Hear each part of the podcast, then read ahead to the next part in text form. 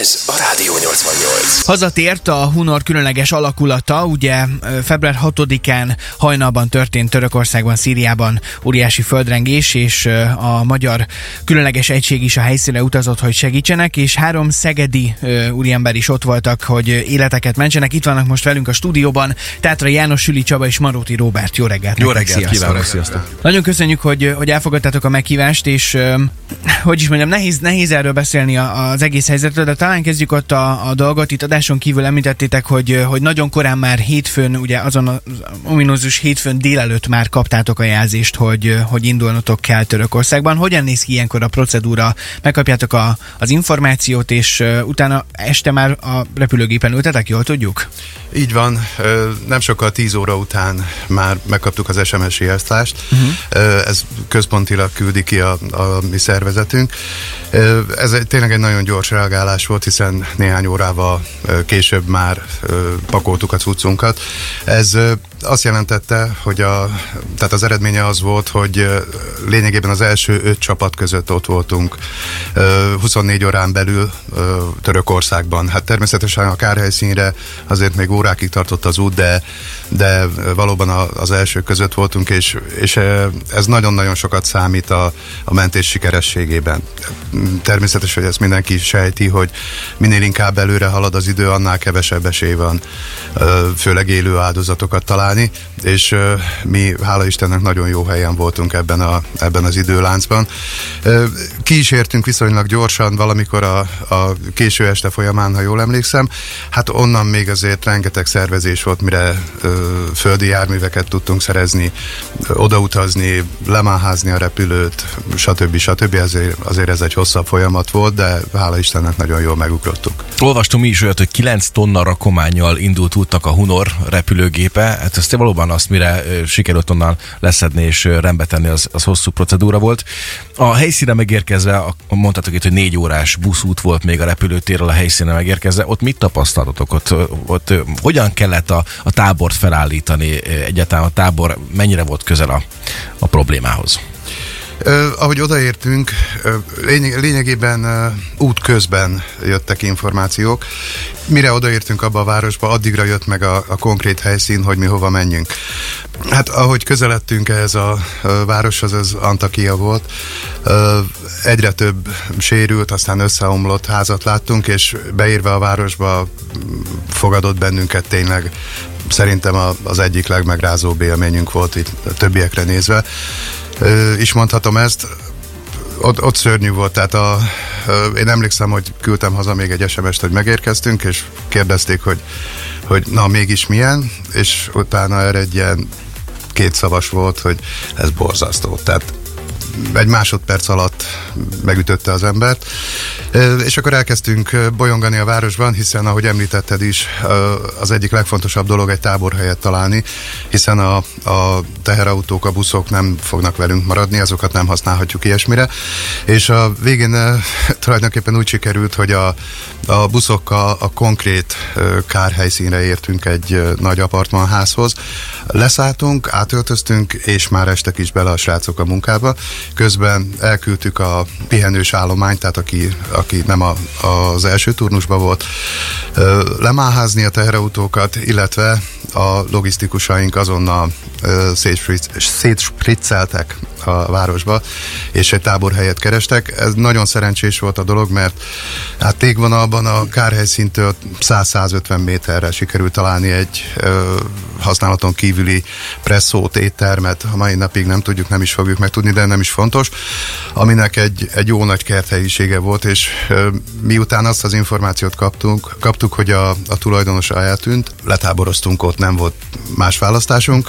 Aztán, egy, hogy egy kis optimista kicsengése is legyen, valamikor a hét közepén, végén előkerült a tulajdonos, tehát nem tűnt el, és természetesen áldását adta a mi táborozásunkra, úgyhogy ez egy nagyon jó választás volt. Ugye arról is kaptunk információt, hogy a Hunor mentőcsapat úgy indult oda ki a helyszíne, hogy ott semmilyen más segítséget ne kelljen igénybe venni, hogy ott ne kelljen járműveket kérni, élelmet kérni, stb. stb. Gondolom emiatt is volt az, hogy ilyen óriási rakományjal kellett menetek, vagy, vagy milyen dolgokat tartalmaz ilyenkor a felszerelés, amit visztek magatokkal?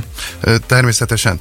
Az a kategória, amit a Hunor képvisel, az, és nem leszólva másokat, azért az, a, azért az az a kategória, hogy teljesen állátással elméletileg ebben az úgynevezett médium, vagyis közepes kategóriában, hogy mi kimentünk, maximum 10 napon keresztül, 24 órában egy kárhelyszínen kell tudni dolgozni teljesen ellátással. Így aztán ez valóban azt jelentette, hogy vizet, élelmiszert kell vinnünk a csapat ellátására, illetve, hát ami a legfontosabb, a felszerelés. Uh-huh. Rendkívül sok gép, de itt gondolhatunk egészen a kalapástól a korongos darabolóig.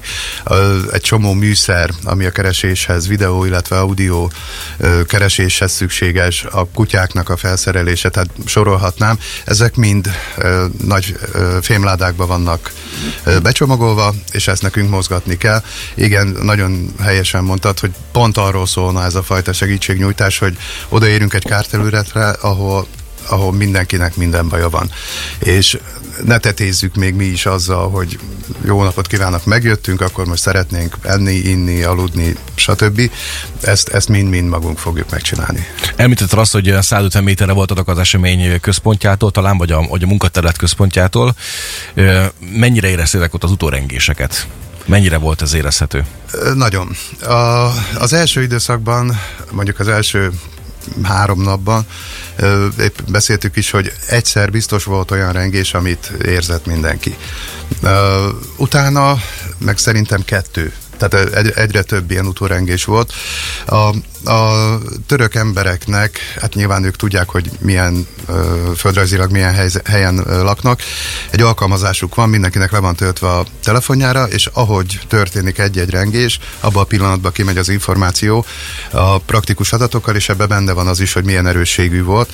Hát volt, ha jól emlékszem, egy 4,2-es is utórengés, az, azért ezeket már komolyan lehet érezni, és hát az még hagyján, hogy érezni, viszont aki éppen ment, ben van romok alatt, ott azért ennek kicsit nagyobb kockázata is lehet az az igazság, hogy nagyon nehéz ilyenkor mit kérdezni, és nagyon nehéz ilyenkor ö, látni azt, hogy, ö, és hogy, ahogy mondtátok is, hogy nem lehet ilyen helyzetekre felkészülni, és nem lehet akármennyi gyakorlattal is ö, egy ilyen helyzetet ö, igazán jól kezelni, gondolom én lelkileg. Mit éreztek most, hogy hazajöttetek már? Ö, valóban ez egy elég bonyolult szituáció. Itt, aki kim volt velünk, mint tűzoltó, sőt, ahogy így a hazaúton megnézegettük, jóformán 10-15 éves tűzoltónál fiatalabb, tehát aki azóta szolgál, nem is volt. Uh-huh. Ezek a srácok millió helyen voltak már rondább, rondább baleseteknél, tüzeknél, árvíznél, stb de ilyen töménységbe soha nem kapott, hála Istennek ebből senki. Tulajdonképpen szét lehetne ezt választani, hogy egyrészt a fizikai része, a munka, az éjszakázás, az áldozatok látványa, ez egy dolog, viszont most saját nevemben beszélek, de szerintem a, igazából a srácokében is, a, a lelki része az, az sokkal durvább volt. Azt a fájdalmat látni, ami, ami ezzel jár. A rokonokat, a kószáló gyerekeket, a tábortűz mellett éjszakázókat, a síró anyákat, mikor oda jönnek hozzánk, hogy csináljunk valamit, és mutatják, hogy ott volt, hallják a hangokat. Még a hétvégén is ö, mindenki hangokat hallott, és, és mi is beszéltük, hogy olyan helyekről, ami, amit már 15-ször átnéztünk műszerekkel, kutyába, tudjuk, hogy nincs ott senki, vagy ha van, akkor, akkor már nem él, de, de nem tehetjük meg azt, hogy 16 szóra is nem megyünk oda. A, a reményt soha nem akartuk megölni, úgyhogy ez, ez talán sokkal durvább volt, mint a fizikai része. életmentésekkel hogy álltatok, vagy hogy álltok, hogy sikerült? Ha szabad így fogalmaznom, bár, bár ezt mindig hozzátesszük, hogy ez soha nem egy verseny. Ha csak egy ember sikerül kiemelni, az, az már egy óriási győzelem. Hát nekünk 17-et sikerült élőt kimentenünk, és 29 mhm. halottat szedtük ki a romok alól, ami ami, amely számot úgy kell érteni, hogy mi őket tényleg kihoztuk. Tehát nem csak ö, megtaláltuk, vagy jelezte a kutya, és utána mentünk tovább, hogy majd a, a következőt megkeressük, ezt meg majd a helyi erők elintézik. A, a Hunor teljes kapacitása arról szól, hogy mm, lehetőség szerint megoldjunk, a végére járjunk minden helyzetnek. Tehát mi, ha megtalálunk valakit, akkor jó eséllyel, ha fizikai korlátok engedik, akkor mi ki is fogjuk emelni. És hát a, a viszonyítás, tehát hogy legyen valami viszonyítási alap, ha egy-egy mentőcsoport ilyen helyzetben mondjuk négy-öt élő embert megtalál és ki is emel, az, az már nagyon nagy szó. Nekünk a, a, főleg a gyorsaságnak köszönhetően ez a 17, ez egy óriási szám. De még egyszer mondom, hogy, hogy ha csak egyet sikerül, már az is óriási eredmény. Tehát ez, ez nem jelent semmit, ez nem verseny. Korosztályban különben a megmentett életek között van nagyon fiatal is?